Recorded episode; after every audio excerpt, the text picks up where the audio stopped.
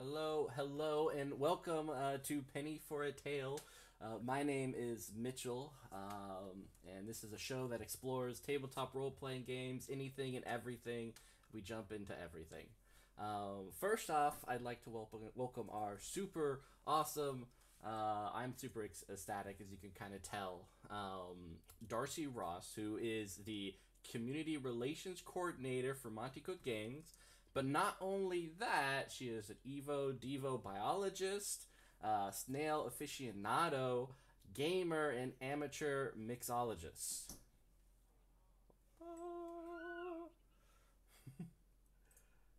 there we go. All right, can you speak again? I think I had you muted there. Oop, There happy to be here. Yep. Awesome, awesome. We're we're good to go. Um, so for everyone who, um, I guess who is not like me and doesn't follow Monte Cook Games, Invisible Sun, uh, and you know ev- everything that, that you've been doing up for like the past couple of years, uh, can you just say who you are? Absolutely. So, uh, for folks who don't know Monte Cook Games, we make a uh, a variety of of games that originated with Numenera, which is how I sort of initially found the company. So, uh, Monte Cook is uh, was instrumental in a lot of uh, Dungeons and Dragons from third edition, from second edition. Um, he wrote a lot of cool Planescape material, um, a really wild, plain, mind bendy second edition setting. Um, but he's also, you know. Dove off and has created a number of other sort of passion projects and monte cook games sort of sprung out from that. Uh, and now we have a, a, whole little little company of, of great people that i get to work with. Um, so numenera was the game that sort of started us all and it was a uh, a game set um, on earth a billion years in the future. And so the idea is that all these civilizations came to enormous technological prowess uh, and then died or ascended or left. And so you play humans sort of back on earth um, exploring these ruins of these uh, this ancient technology so advanced as to seem like magic right and so, as a scientist at heart, um, that is uh, such an interesting evolutionary question. That's such an interesting scientific question. It it asks, um, it, it requires you to be really scientifically curious. So um, I fell totally in love from there. And uh, since uh, producing Numenera, the role playing game. We've also made the Cypher system, sort of a generic engine that you can use to play any game. Uh, and we've built uh, Invisible Sun, which is, is a really cool, weird passion project of Monte's that I also love. Um, and also No Thank You Evil, which is a game for kids and families from ages like four and up. Uh, and it's really cute. So we, we sort of have a, a, a, a I, I would say like, we have similar sensibilities underneath all of these different projects, but we do have quite a range of um, settings we like to explore and sort of um, stories we like to engage in. So I think that's us. I think that's Monte Cook Games. Yeah, yeah. and I know my, my own son's very excited. I think he wants to start off with Invisible Sun. Oh, Uh, all right. Yeah, Yep. I mean, he's less than a year old right now, so I, I don't completely trust his judgment, but, you know. Does he want the hand? Yeah, he wants the hand. He loves the cards. he loves the box. That's why it's up there where he cannot reach it. Ah, good call. you know, you've got to you got to work your way up to Invisible Sun. exactly. You gotta train. got to get Um, tall enough to hold the box. Know, right? uh, so, um, you we're just kind of hop into this. Uh, you've Yeah. spoken of the parallels between plant care and care in the hobby. Yeah. Uh, but something I picked up on was, you know, and I think that you were trying to convey is that, you know, forgiving oneself when you fail. mm-hmm. What do you do when you feel you have failed a gaming group, and how Ah. do you recover? What a great question. I think about failure a lot, especially as a scientist, because that's mostly what I did all day, every day. You know, failing is uh, is part of the game, and, and if you're not failing, it means you're probably stagnating. So um, I I'm I like to think that I embrace failure more than I actually do, but but when it happens, um, I think the first thing that I've learned to do when I feel like I've I've made some big misstep or I have a session where either as a player or a GM, you know, I just feel like I, I wasn't I didn't like bring it or I, I I did something that sort of threw things off kilter. Um, I, I first remind myself that um, I have a really limited perspective. I only have my own perspective to reach off of, and um, other people's experiences may not align with how I think the, the session went. So one of my first things to do is to talk to my fellow players. And so, uh, you know, if, if I'm feeling like really hot about it and, mm-hmm. and stressed out, I'll, you know, try to give myself some time but a lot of times, what I find is a session that I think went really badly, right? Like, you know, if I'm GMing and I see people tuning, what, what looks like to me tuning out, or, you know, uh, especially if you're not running comedy where like you get that feedback of laughter, mm-hmm. it can be hard for me to tell who's engaged and, um, how they're in, interpreting the gameplay. And so my first step is to to ask the players. So how do you think that went? You know, don't even give them leading questions. Just ask. You know, open it up. You know, what what was it? And um, you know sometimes people like don't know how to give an answer and so a lot of times i use the tool uh, a rose and a thorn. So i asked each player or fellow player hey could you say something that you really liked about the session and something that could have been better? And um, we go around and say a quick little thing and a lot of times what i find is i'm surprised by the answers. And so a lot of times the things that i think were my big failures actually didn't register at all to the players or they had no idea. Um, and so I've I found first of all that a lot of my failures um, aren't failures in the other people's eyes, um, and so that helps take the stress off a lot. And then I think the other thing I try to do um, you know, even if people are like, oh, yeah, that felt really off. And, you know, we talk about why.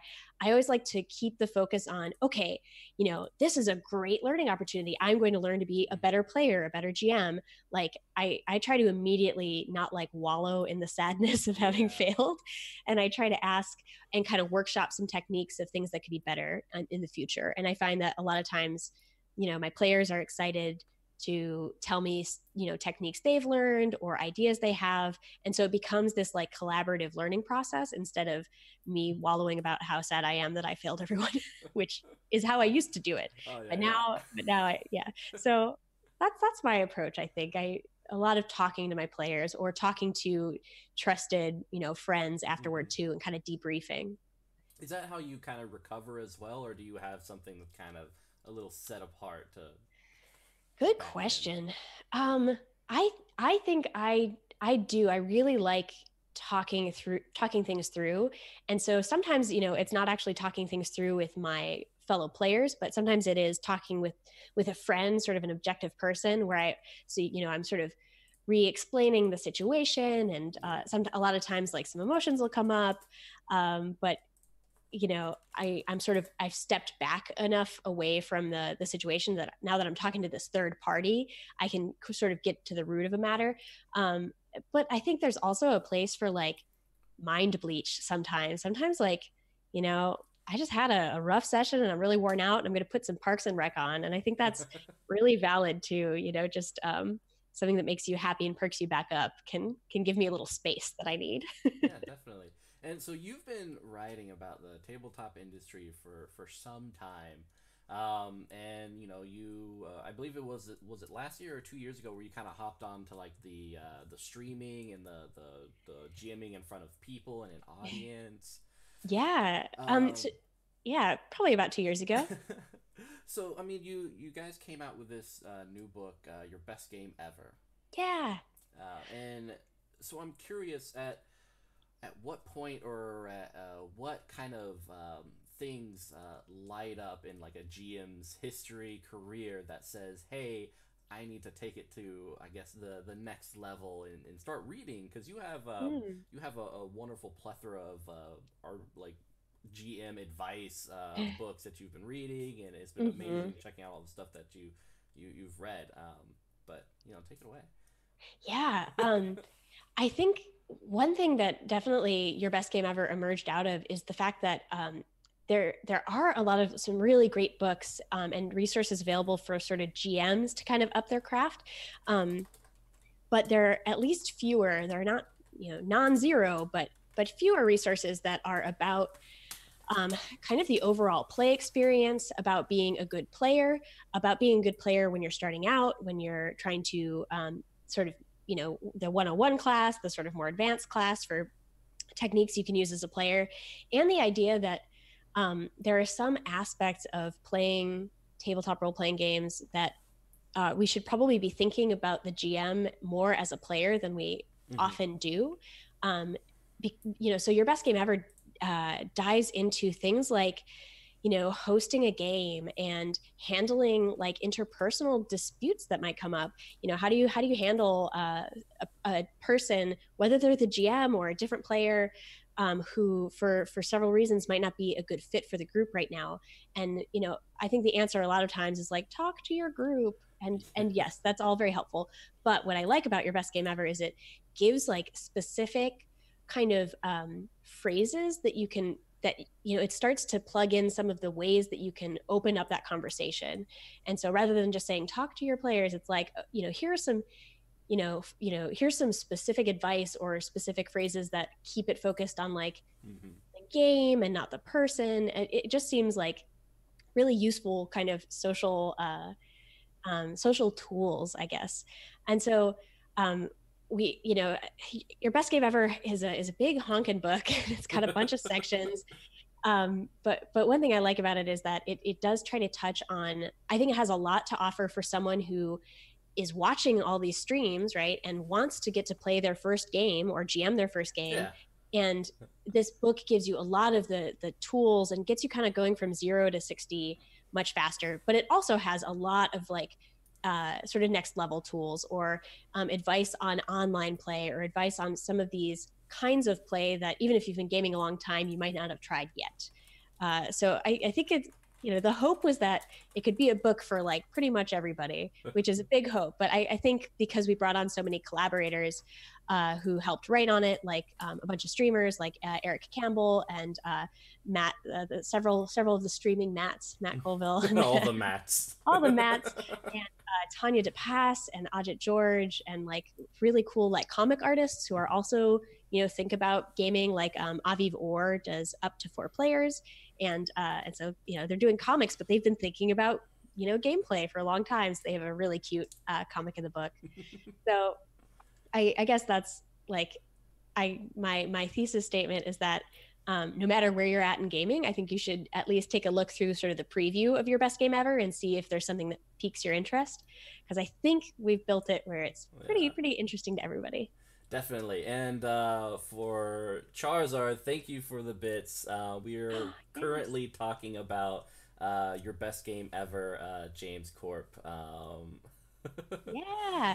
Um, and we will be, uh, we have a, if folks are asking where they can get it, um, yeah. we have pre orders up on our website right now. So if you go to yourbestgameever.com, it'll redirect you right there. And uh, we do have a, a, little like fulfillment center to help us um, get to sort of the UK area. So hopefully shipping uh, won't be too bad. So hopefully yeah. you should be able to get it there. But also a bunch of um, retailers should be carrying it too. So go ask your friendly local gaming store, and uh, hopefully they'll carry it. Yeah, get it, James. Yeah. Amazing stuff, which is uh, uh awesome because uh, we had a, a talk a couple months ago about you know. Uh, this whole you know talking to your players and everything and it's amazing mm-hmm. to finally uh, have someone to kind of say, all right, what are the techniques and stuff. So definitely, um, yeah, check the book out. yeah. There's, there's free previews. Go check it out. Um, I'm really, really excited. And it's getting an audiobook edition, which was like, I listened to a lot of audiobooks. So I, I was like really rooting for it. The Kickstarter funded it. So Rudy Basso, I think, is, is recording that um, and, pro- and pretty far along. So that'll be releasing too. Oh, that is so awesome! I- have always felt that every game book should be on Audible. Right? I I think so. And um, you know, MCG has been uh, when I got hired by MCG, we started doing some cool Twitch content or, or sort of ramping that up, and uh, I'm it's like it is it is waiting for a day when I have a little more time than I currently have. But like I really want to take some of those actual plays and bring them to podcast form because my start was it more in podcasting than, mm-hmm. than streaming anyway. So I always love doing the dishes and walking around and people gaming in my ears. yeah, definitely. I'm, I'm, i need to put all this to podcast, so that's been a process. oh yeah, it's it's a whole situation. So um, you have nothing but sympathy for me. Uh, so Davidson asked, when is yeah. the audiobook coming out? They're pretty excited about that.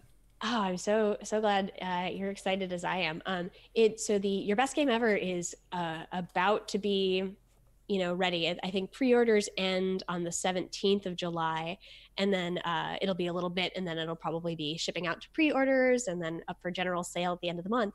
Um, the audiobook I know is in um, sort of like late stages of being recorded but uh, i've never been a part of creating an audiobook before so unfortunately i don't exactly know the steps that have to happen after that and if there's like a delay for getting it up on audible um, yeah. we have put several novels up on audible so i'm sure somebody in the company knows but it's not me sorry yeah and hopefully james it does sound like it will eventually be on audible I so think you can so. check it out yeah. Hopefully. yeah, I believe so. That's where our other audiobooks have gone.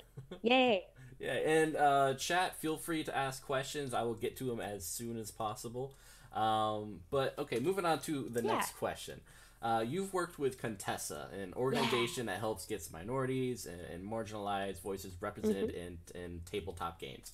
Mm-hmm. Do you mm-hmm. have any advice as to ways that every tabletop gamer, GM, player could be more inclusive at their table?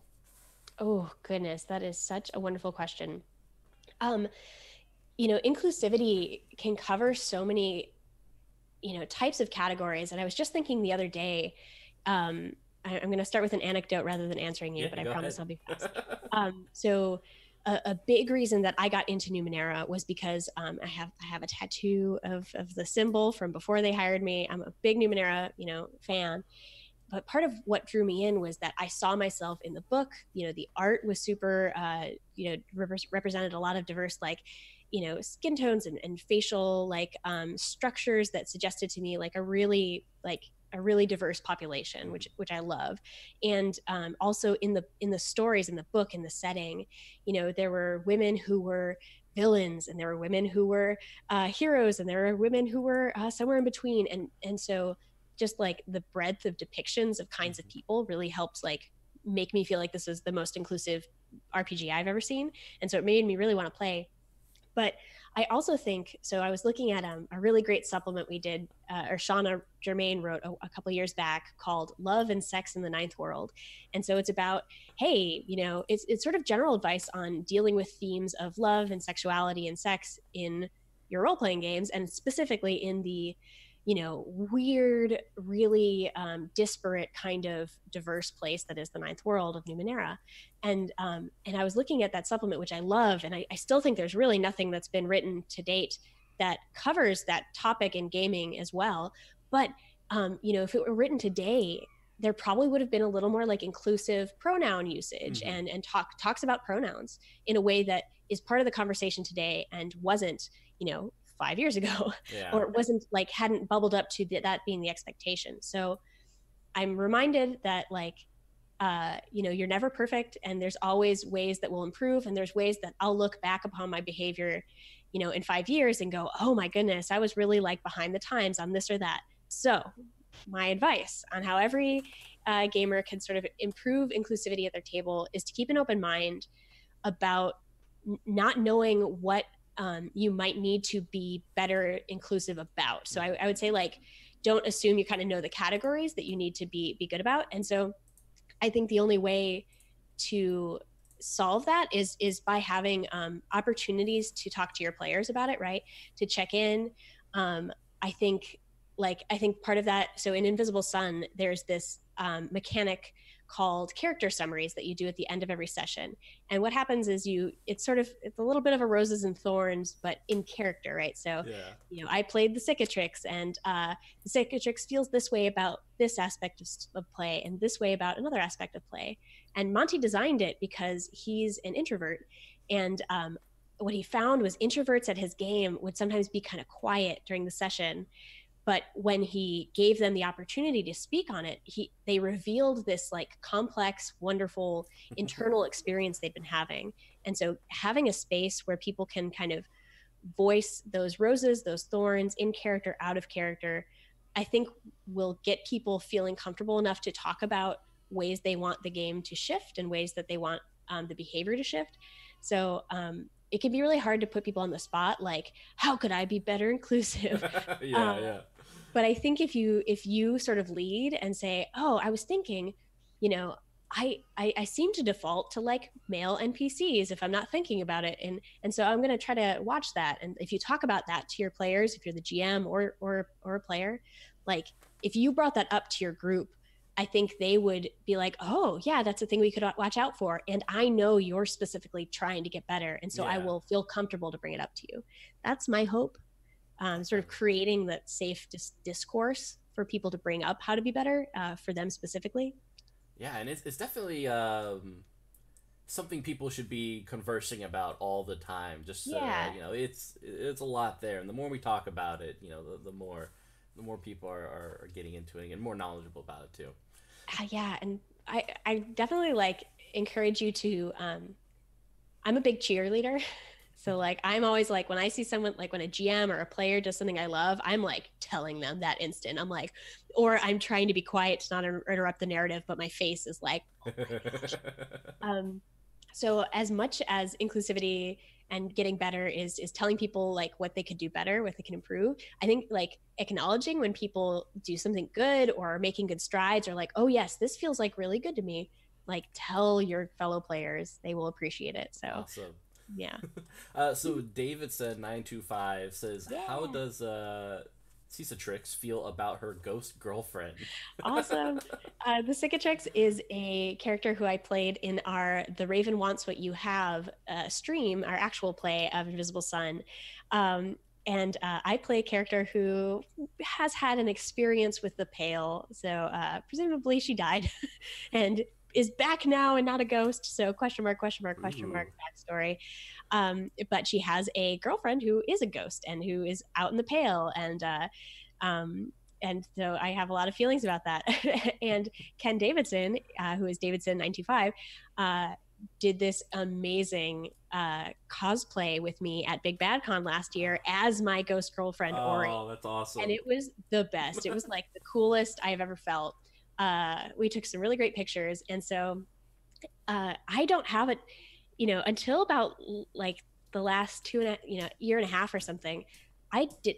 I really love themes of like romance and relationships, but like as a player, I really struggle to kind of like know how to engage in that and to get it started. And so the Raven wants what you have was like a big, even though the the sort of girlfriend feelings was a bit of a backstory thing and didn't Mhm. come to the the forefront a lot.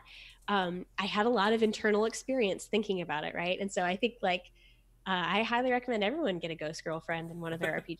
Um, I feel great about it, and the Cicatrix feels great about it, and probably has some elaborate, you know, uh, probably illegal s- scheme to go see the girlfriend more. So That is super awesome, and I guess that, that kind of that's a nice segue to to Mhm. my next question. Um, so a woman with hollow eyes, uh, Yes. the interactive streaming actual play of Invisible Sun. Super excited, coming out the second season right in 2020. Uh, just finished up on Kickstarter a couple months ago. Um, what teasers are you willing to divulge concerning season two? Good question. So the the um the sort of product, the like the PDF accompaniment Mhm. uh, for a woman with hollow eyes is is still coming probably at the beginning of next year. But we did film all of season two, so we did stream that. Uh, but I think a lot of people haven't uh, watched it yet. Um, there are huge differences between a woman with hollow eyes and the raven wants what you have and i think there's going to be huge there already is huge differences between everybody else who's streaming this show so I, I i think it's been really cool to see how wildly different in tone in story in pace in content uh th- this, these games are. And so uh, i will say for for people who watch a woman with hollow eyes season one um it was really cool. It was uh, i had a, a blast. I, I loved it a lot but i was not i did not have the black cube for any of that.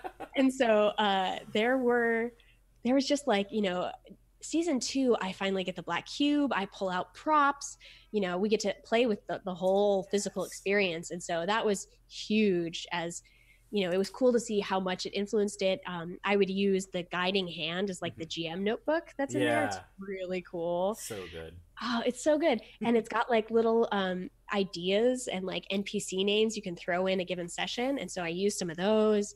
Um, I riffed off a lot with um, backers. So backers really helped me craft that whole season.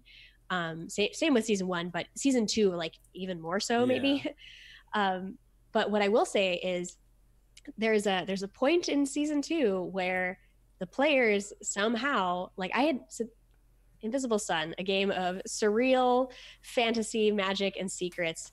Uh, it posits that the world around us is a lie and that the real world is the actuality where magic is real where you play magical nerds uh, fiddling with you know reality and maybe making emotional cupcake stores great uh, there are secrets uh, there's a secrets folder in the black cube that the gm only is allowed to read um, i didn't have it for season one and uh, I avoided it like the plague for season two, just because like I don't know, I was nervous and like the game, you know, everybody told me that the game would be really different once you read the secrets, and they were right. Um, but I basically hadn't read it, and unknowingly, my players and I were sort of playing to a very particular truth about the world. And so at one point, we like we we announced this all over the the episode, but I, I we do engage with one of those like kind of game changing secrets. So I know a lot of uh, a number of people stopped watching at that point, and I think that was the right choice. I think you have all of season one to enjoy and uh, some of season most of season two. Um, but at some point we engage with the secret and uh, uh, so spoilers ahoy at the end of that season if you're not a gm you're not allowed to watch episodes sorry um, I, I struggled about whether to deal with that, but the players had unknowingly played so well into that secret yeah. that there was just I felt there was nothing I could do. But I tried to warn people a lot. So pretty fun, pretty wild, pretty game breaking. Uh, oh my gosh, it was great. that sounds amazing. yeah, it was really good. Um, so you know, what was the process like, kind of setting up season two and prepping for it and getting yeah. ready? I mean, now you have the black cube, so mm-hmm. everything's changed. oh my gosh, um, I so my my process uh, because I I live on the south side of Chicago and the the streaming studio is up on kind of the north side. My I feel like my process was um, it alternated between like, you know calls with backers who were helping me shape certain mm-hmm. episodes in the arc. And so I would have these sort of workshopping sessions with some of the backers, and we would outline some ideas we had and um, like beats we wanted to hit. And uh, so I would I would have those, and then on my way to each session, I would have some idea. Uh, but often, like I would like listen to music on the L, and I would like get in the zone and like muddle, think about things. I would go to the Ritual Coffee Shop. shop uh, Ooh, a really, a really cool, weird, yeah, exactly. Record playing coffee shop. I would have like a oh. chai latte. I would sit down and I would like thumb through pages and pages and just like, I would kind of let some, you know, something from the path, which is kind of like the setting book, or something from um, later on, Secrets of Silent Streets, which is like an expanded setting book. I would like like let some of these locations wash over me or ideas or like um, npcs and i think it, it, sort of would coalesce from there. So i would always have like a tiny little note card of like npcs i wanted to bring in or plot points i wanted to hit. And uh, i would say 50-50 it would get thrown out the window as something new happened uh, but i that was my process it was really fun um, i find that there's a there's a ton of resources in that mm-hmm. black cube exactly for that purpose to basically um, prepare you with cool locations, hooks, um, NPCs, and ideas to react to the players when they yeah. bring you stuff because it's a very reactive system, as you know. So I, I would just try to think of like cool things that could happen at some point, cool people that could be doing stuff, and the idea of kind of like if the players do nothing, what happens? You know? yeah, definitely. And I really love the uh, the the GM uh, the little notebook with the names Oh, I was using those names all the time. Oh, nice. Oh, that's that's great to hear. like every I, session. I mean, honestly, when I first started GMing, that was one of the things I struggled with most. Was like, and I, I just think when you when you learn to GM for the first time, everybody's different in what's going to be hard for them. And I was like, names. Oh my god, are names hard? Yeah, same same with me. One of the villains for a uh, World of Darkness game, his name was Greg. Oh, yep, yep. Uh. oh my gosh. I would always like string together like almost unpronounceable like phonemes together, right? And that I could never remember them. And so uh, I love that like and so like one of you know one of my gm prep things that i do for most games is like to just have a, a list of like some names that i can use and if I'm running like Numenera or something, some like weird things that I could sprinkle in the background. Yeah, yeah. uh, and so I love that like basically those two things are already built into your like little session by session page mm-hmm. as a GM. Yeah. I love that you're using it too. Good. Yeah, it's a, like I'm horrible with names, and yeah, it has created some amazing so NPCs and nice little story hooks too. So it was amazing. ah, so glad. Uh, how how far are you into the campaign or into running it? Uh oh man, so I was running it about uh, every other week. I think we had about nice. seven or eight sessions. I've taken a break to stream because this has been like a recent thing. Nice. Uh, but my players are poking me to be like, when are when oh. are we doing the thing? Have you done development mode at all?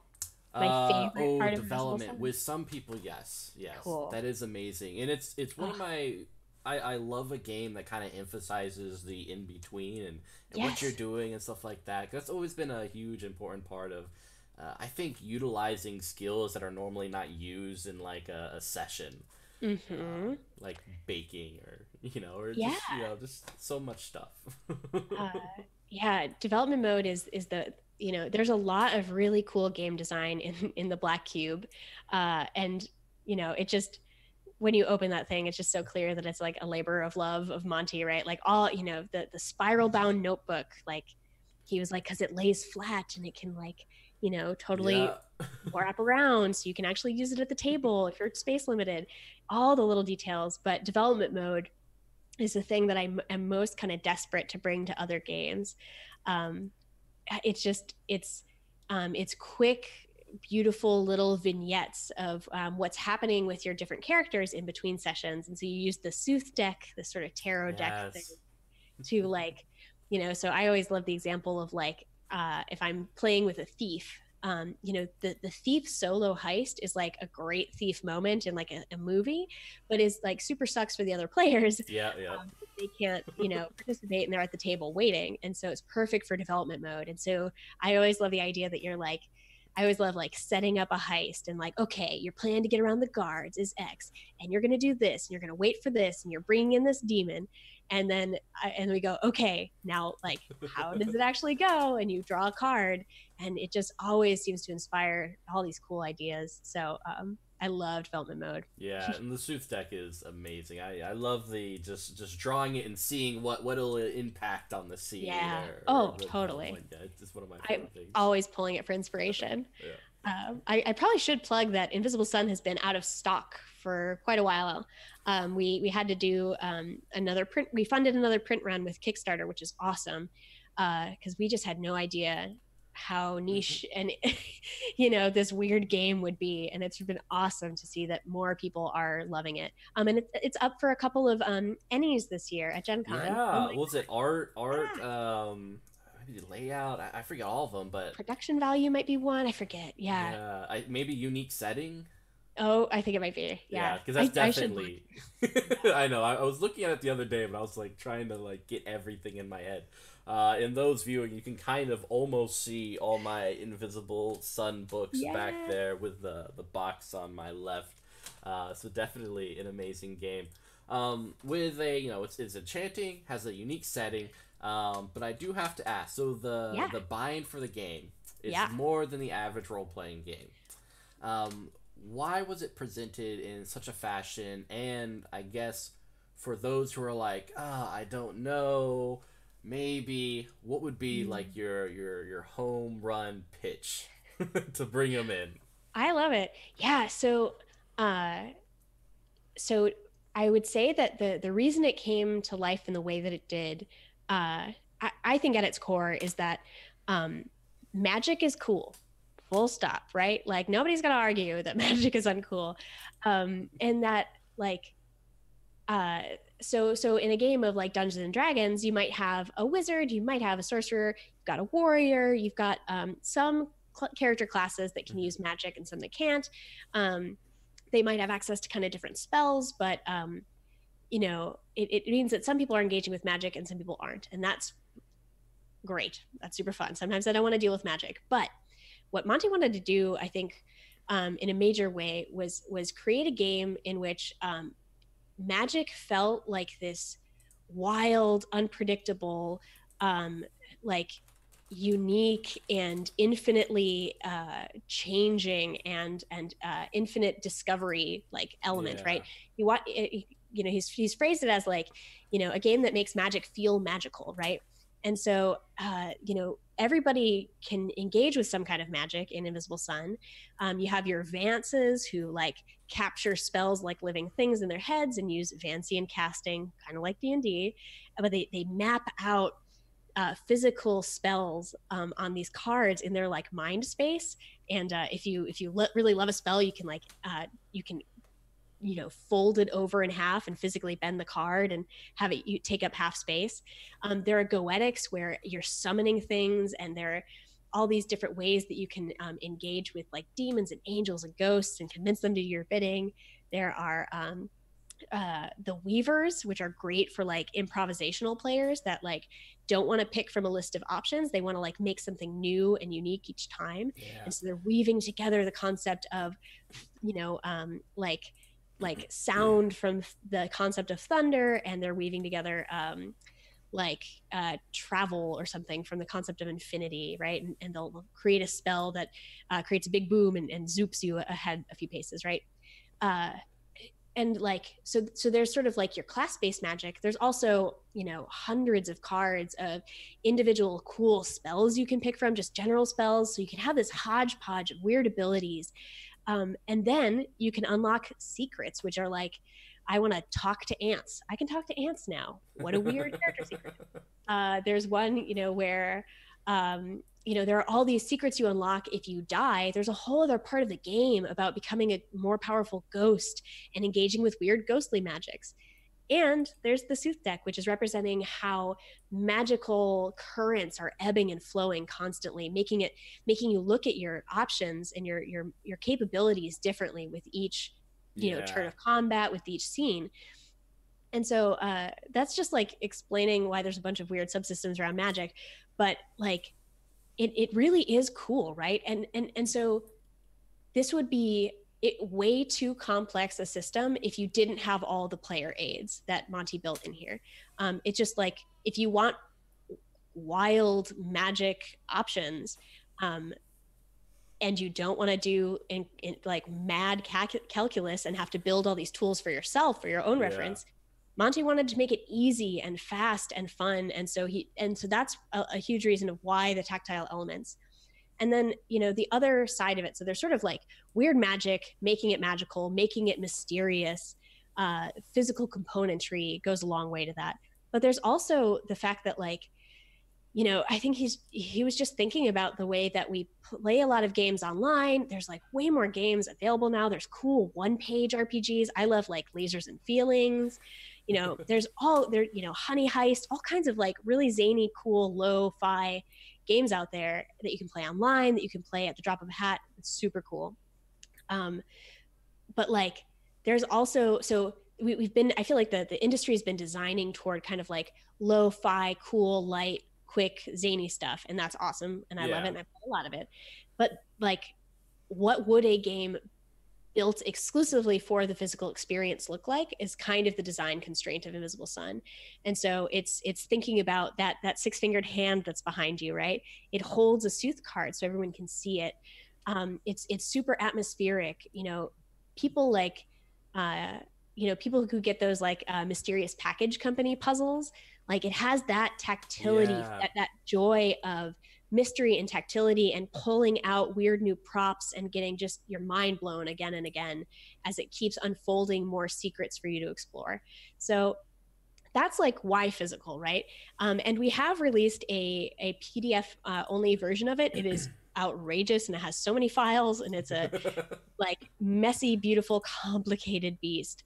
Uh, but it's really useful for, um, there are some people who are playing it online, right? Like I've I've guested in it online, and it's kind of a pain, but it's it's doable, and it's you know people make exceptions all the time, but it really does sing when you can touch it. Um, and I think people like some people will gravitate more toward that tactility, and some people it won't matter as much to them, and that's totally fine.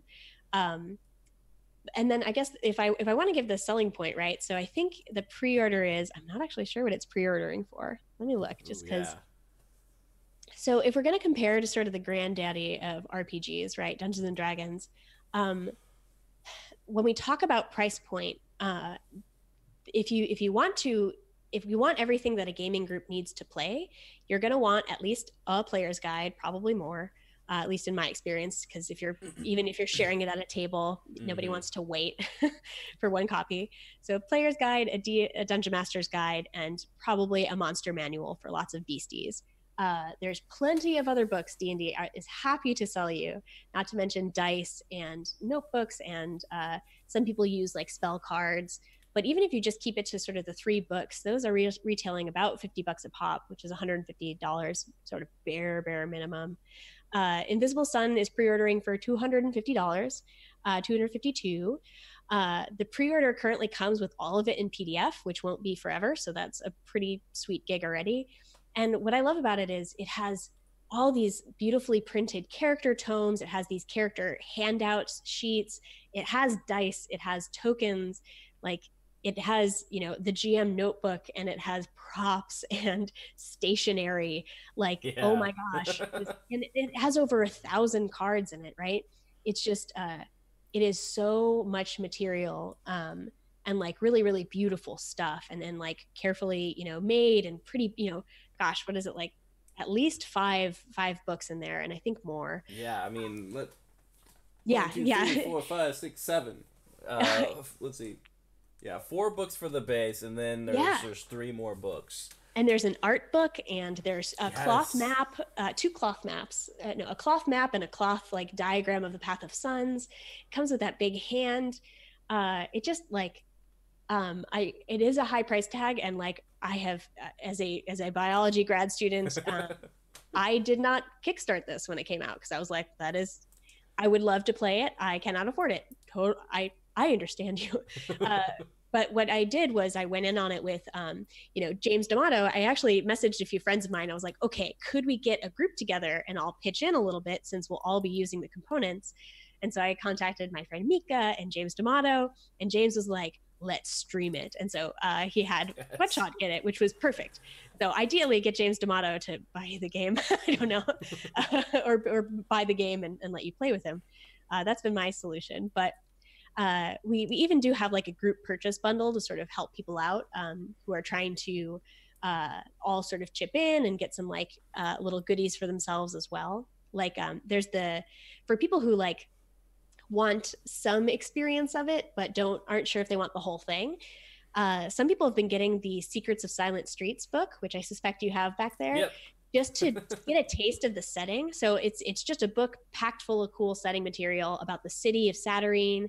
And so a lot of people have been checking that out as sort of a do i love this world? If yes then i can go in and still use this book. If not then it's a cool book it's full a of good art book and for any like if you're running any role playing game. It's a good book to draw stuff from.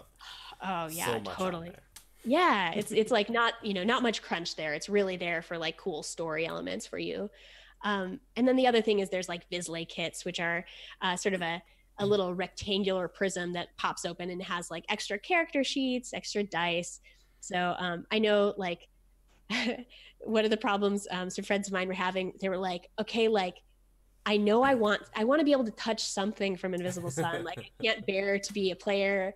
Like it doesn't make sense to get the whole cube but like i want some of that fun tactility for myself. And so we are selling like the Sooth deck by itself which is super sweet and i love uh, and like the Vislae kit. So um, that's, this is my rant. I could rant about invisible sun all day. I mean, it's, it's an amazing game. sorry. Yeah. it's You- a yeah, great game. Yeah. Oh my Um, gosh So actually, Davidson nine two five uh, says, "Have you actually seen anyone bin one of the Vance cards?" uh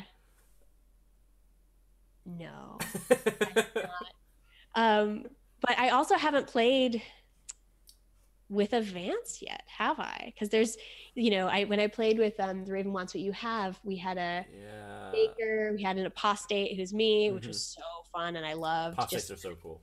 Oh, they're so cool, uh, love it. Um, yeah, we didn't. I haven't played with a Vance yet, which is heartbreaking. I guess I did play with um I played with my my roommate John Harness, who's an awesome like game designer in his own right. Uh he guested on A Woman with Hollow Eyes uh season 2. But he like I don't know if we didn't have the Vance cards yet or something, or we didn't have the full black cube. I feel like he wrote all his spells on like sheets, snippets of paper, and Oh was my. so like he was a high level uh, Vance, but I he did not bend a real card to do it. So I'm excited. Like I want to see pictures when someone yeah, I, I want to see that too. That's mars uh, it. ooh, that, that that that'd be tough for me to do. Um, I think they did. We did something where you can just get the like extras of the cards. Um, so I I think I forget where it is. Um, if basically if your dog eats like a bunch of the cards um, from from the black cube, uh, we have something in place where you can like print up extras. Um, Yeah. I, I think you might have to like I think it might be a like get all of it at once. I forget how it works. I when we played season one of uh, a woman with hollow eyes, um, I like printed up through DriveThruRPG. Like I printed on like you know, you know Yeah. our own dime a whole set of those cards, and it came to like a hundred bucks. So when I look at the price tag of the Black Cube and it's only two fifty, I'm like a hundred dollars is what I spent on some of the cards. ah, yeah, and I'm really excited about uh, was it Book M's uh, extra cards. Yeah, I haven't gotten to sift through them yet. I, I still have them in like the plastic, but like I'm I'm ready. Did you bust them out yet? No, I, I am in the same position. Okay. I can't wait to. Yeah, I need I need to break them open. yeah. Um, and there's even uh, there's the directed campaign. I don't know if you're familiar with that. I, I am familiar. I have yet to. I was in a game where we were doing the directed campaign. Did a couple of sessions. It was super awesome, Okay, super good. interesting. Uh, but we kind of like moved away. So. Yep. But. Aw, so sad. uh that was um so the directed campaign also has some like some cool like goodies that get shipped to people uh as as part of it so it's it's both like um kind of cool things that could be happening in your world and, and different choices you make mean you'll get different um like packets of um information and places and things and events Mhm. as well as like some cool some some really really cool physical like props and like extra cards and i won't say much more because i'm probably not allowed to spoil what Yeah. exactly comes in the directed campaign but it's cool stuff so now i'm like i want to play with those cards I someone's know, got to run too. invisible sun for me oh man, yeah, definitely. Yeah, I've only been in one game and I've been uh, GMing it, but as a GM, it is it is one of the most like satisfying games to GM for. There's so many oh, options. i'm really glad what do you like most about it For me, I like the uh, the surrealism. Um, oh cool Yeah, something that you're just like, um, you know, you could think of anything, and you could have a reason for it to be a part of the game and part Mhm. of the story. yeah Um, and it's just a. I also kind of like the the progressiveness of the game, right? You could be anything. You can do Yeah. anything. It's all out there. and it, it puts the players behind the driving wheel in a lot of ways that i like um you know when i when i come to a session you know, when i was trying to like quickly wrap up certain arcs of, of a woman with hollow eyes there I, there were certain things i knew i wanted to touch on before the, the season ended and so Mhm. I, I came came in with a heavier hand than is really intended for invisible sun but when i've when i've played you know elsewise like i just ran a, a little like one shot for some friends in chicago and uh i came in and i was like okay like i could have them like go here and there's this festival and like everything literally everything i prepped i left behind because i was i was just sort of trying to send an opening scene and i was like okay like where do you you know we've done a little like um a quick short version of like the first session where you build each other's neighborhoods one of my absolute favorite parts of Sun. So- Oh my god, so cool. I could talk about it all day, but I won't. Um, so we had done that, and I was like, okay, so like, where do you guys hang out? Where where do we find you as we open on the scene? And one of the players, uh, uh, uh, Shar, who's really active on the Discord and who does really great like layout work um, for cool Cypher System supplements, Shar was like, oh. Well, we're at my house and I'm throwing a murder mystery party. And uh, we're actually looking for the body of a ghost in my house. And if we don't find it by date by sun sun up, uh, someone in the house will die. And I was like, thank you, Shar, for giving me a one shot. like, that's what we're doing now. Um, eh, yeah, it just like because I think the players have their character arcs that they are pursuing and sort of can look at their sheet and be like, oh, yeah, I am, I'm still trying to like establish Yeah. a business or make this friendship. They, you know, when I ask them what they want to do, they have like clear objectives that they're working toward. Um, and also like they've got all this cool world building content content that they've built from the first session right they've got npcs they care about and uh, local issues that they care about and that that weird neighbor who they're very suspicious of that like you know those hooks that they build they're like desperate to pursue. And so they there's so much energy behind each player. It just Oh, yeah. rocks. Definitely, it was one of my favorite. I think my first short-term goal, and I, I looked to uh, my the person I write, and I'm like, is to fall in love, and like, you're you're the person I, I plan to. yes cute. Oh my gosh. Oh, was this in the, the the session the sixth episode one that you played Uh, yeah, yeah, for that one, yep. cool did you get very far in it I did. So I, um, you know, we, we were we were building a, a budding romance, uh, Aw. he and I, and it was, we were going places, and then oh my god. Now i'm really heartbroken. Please development mode the rest of your relationship and put it online so i can read it. Because i'm just heartbroken broken hearing about it. The romance of the ages as he was sucked away and never to be seen again. oh my goodness. Ah. beautiful. Yeah, and that's I think one of the the cool things about uh, Invisible Sun is having these almost um, mundane like storylines in a very surreal, fantastical world. Uh, When you're like, yeah, you know, key- keys are falling out of the sky, but you know what I'm really hoping is that I can deliver these roses to Ugh. to my friend down the street. I, I think those those that duality sweetens each other so well like Mhm. you know the the vast weirdness of the world gets to feel weirder when you do very have very mundane tasks to sort of project it against and like i don't know something about i i like the game i somehow like players who i would not have expected to get so into some of the more mundane plot lines absolutely dive in with full feet you know um for this game and so something about the way it's set up really lets you have both worlds and lets them feed off of each other in great ways Ugh, Definitely. love it. Uh, so Davidson says every other Friday, Darcy, come on over if you want to play uh, Invisible Sun. uh, hop on the plane i'm and, so excited yeah, and South said uh, you could always play it on on here, or I can run it for you. uh very tempting Yeah, uh, so anytime. oh goodness i'm in Yeah. Um, so you were talking about uh, kind of jumping all over Yeah. to this other place. Mhm. Um, there is a recent trend in recent games of exploring themes other than those typical of a fantasy game. Mm. Um, like uh, depression, loss, parenting, uh, for example. For GMs who are also interested in exploring a different side of storytelling, what advice would you give them? Ooh, very cool. Uh, I think so. You know, I'll start with the standard advice of kind of getting buy-in from your players and, and understanding where your where your lines and your veils might be, right? So um, I might be interested in. So uh, I'm trying to think of what I can t- say without uh, any stream spoilers. um, so when I had a player uh, who had a really cool romance with an NPC, um, in in a in sort of as we as we returned um, to that that storyline, uh, I saw that relationship as something that I could like threaten in a really interesting way. Right? That's a that's an emotional hook I can now pull on now that there's an established relationship. Yeah. Um, and I wanted to play with that because I I think um, there were dangerous things about, and I wanted to, to pull on things that were important to the player.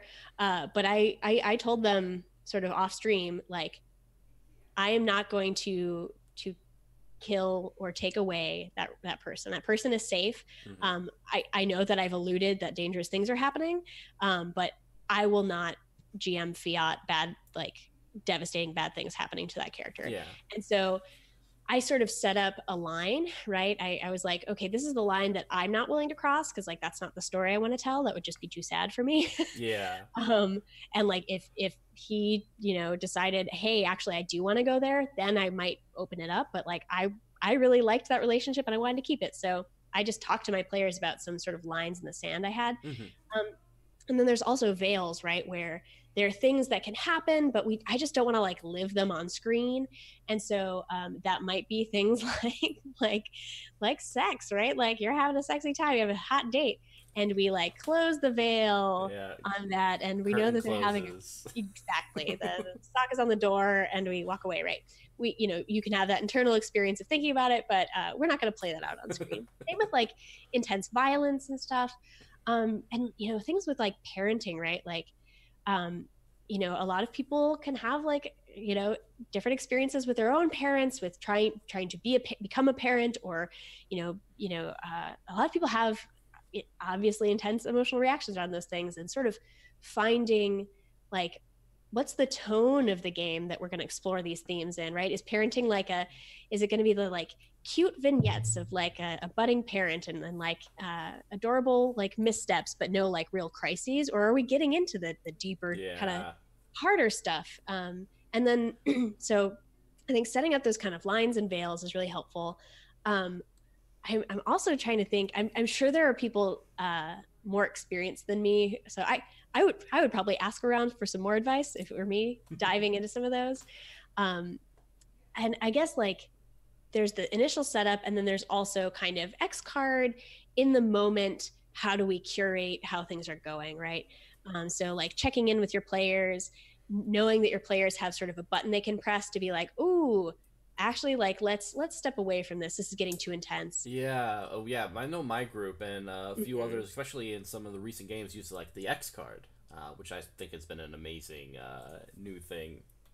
yeah and um, i've also heard of groups using um, like red yellow and green sort of like red is like oh my gosh i'm out like stop we need to stop this scene or stop this game um, and i need a break Yeah, yellow is like uh, we're doing okay but like don't escalate. And green is like you could tap it if you're like uh, i'm in character yelling at you and i want to know if you're okay. You can be like oh yeah.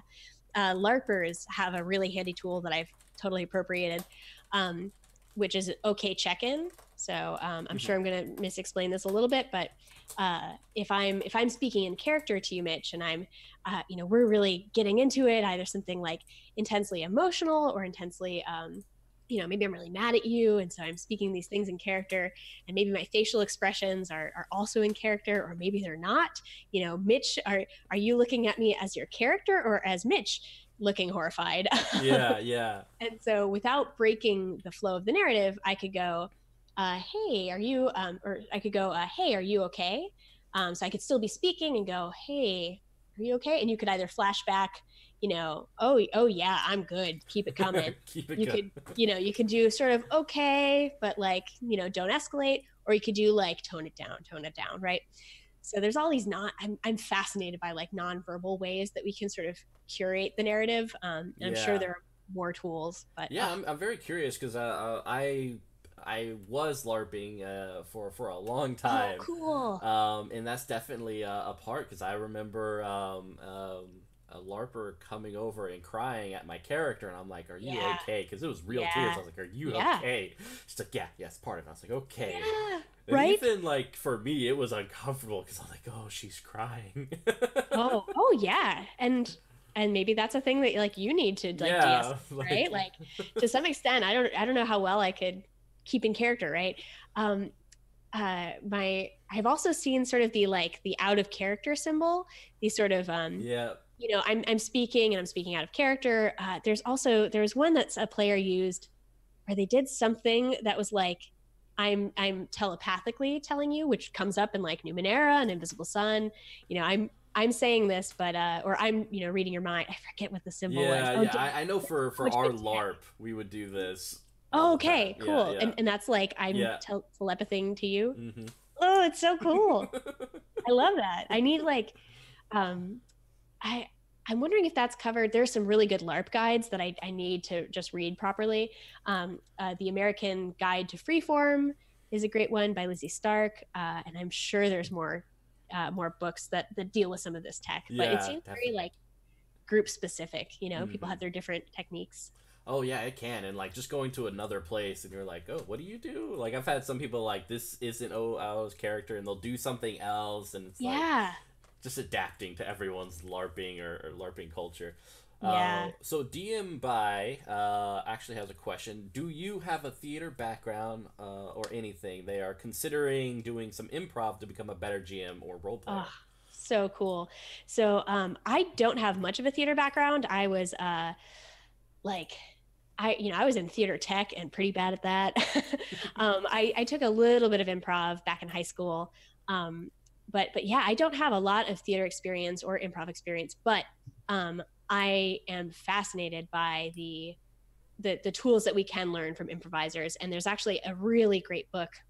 There's a couple of books that just came out that are on my like shelf shelfie right now, waiting to be read. One is um, Improv for Gamers, and so it's a really cool series of like improv techniques and tools for for you as a player or a GM to to basically do exactly what you're saying. Um, uh, DM buyer, uh, like you know skills that you can build up um, warm up tools that you can use.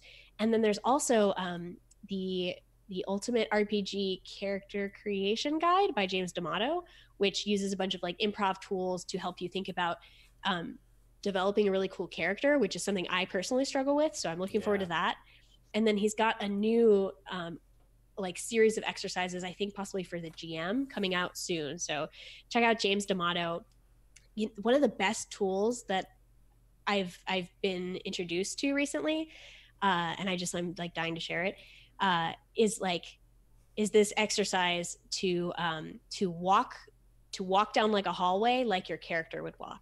Okay, so like it's really weird, but like let's say you've just created a character, you're trying to like figure out kind of who they are, how you how you role play them, and uh, and the exercises that everybody like takes an opportunity to sort of exaggeratedly walk like their character would, and like there's just not that much you can do when you're walking unless you're getting really big with it.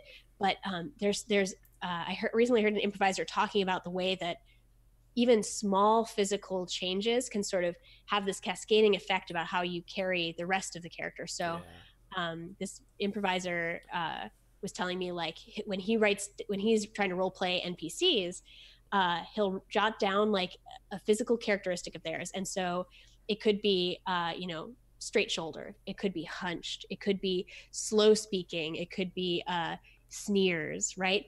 And so even though these are like very specific you know pretty minor features it it embodies the character in all these other ways. When you when you start to hunch you're going to change your voice a little bit. And it's easier to remember to hunch than it is to like somehow write yeah. down specific cadence and all that yeah, I mean, for me, I I definitely when I started streaming, I went to improv class, and I, I think one of the most important things to learn from improv and stuff like that is just breaking down these barriers that prevent you from being silly, because yes. you're gonna be silly in a role playing yeah. game.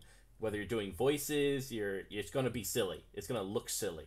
That is such a good point. Yeah. And like silly walking down a hallway, great way to just shake off the. Mm-hmm oh yeah so many warm-up exercises for improvisers are kind of just getting weird just get weird and go there and now you've you've been maximum weird and anything you do today will be a little easier exactly go go max weird all right yeah. so we are coming up on an hour of five and i know you Yay. have a very important uh, stream coming up uh, very soon uh, mm-hmm. so what do you have as your last closing uh, statements um, to all those here Goodness. Um, my last closing statement, I think, is uh, is that um, my cat's gonna break in. So hello, Chewy. oh wow. Yeah. That's impressive. Good job. Um, I think my my last thing that I want to say is that um, RPGs are wild, cool, collaborative storytelling experiences that you can bring so many different kinds of expertise in. You can do art, you can do improv, uh, there's you know it's this very dynamic um, activity. And what's great about it is that you can always be improving at something. You can always be trying to add some new tool. And so i guess my my homework for everybody is to um, is to try and think about a new thing that they could work on or a new technique that they could try out and they don't have to love. You know next time you game uh, you know go for speaking more in character or um, you know see if you could could uh think about like talking to another player about having a romance arc with them right mm-hmm. kind of try out these things that might scare you because i think you'll you'll learn a lot and there's just an endless endless amount of um, diverse experiences that we can have. And like, I'm just so hungry to have them all. And I want you to have as many as you can and tell me about it because I have a finite time on this earth. So go out and have weird games, folks. All right, you heard it. Darcy Ross with the Go Be Weird, Go Game. go have your best games ever. Exactly, exactly. Uh, so yeah, Darcy, thank you so much for for being on the show. I really thank appreciate you. it, and you know, have a wonderful stream. And uh, I know I'll be at Gen Con. Hope to see everyone else at Gen Con, uh, and definitely I believe you'll be there too, right? Oh yeah. Oh yeah. We've got some really cool stuff. Um, if you're at all interested in MCG, come to an evening with MCG. It's a ticketed event, but it's a cool, like intimate time where you can hang out with me and the rest of the team. And uh, we make it really special. It's in this cool, weird basement. It's awesome. Come to it. It's Friday. There's a basement and it's Friday. You'll love it. It'll be amazing. I'll probably be cosplaying. oh, that's awesome. All right, guys. Thank you very much. And you guys have a wonderful day. Have a great day. Thank you. Bye.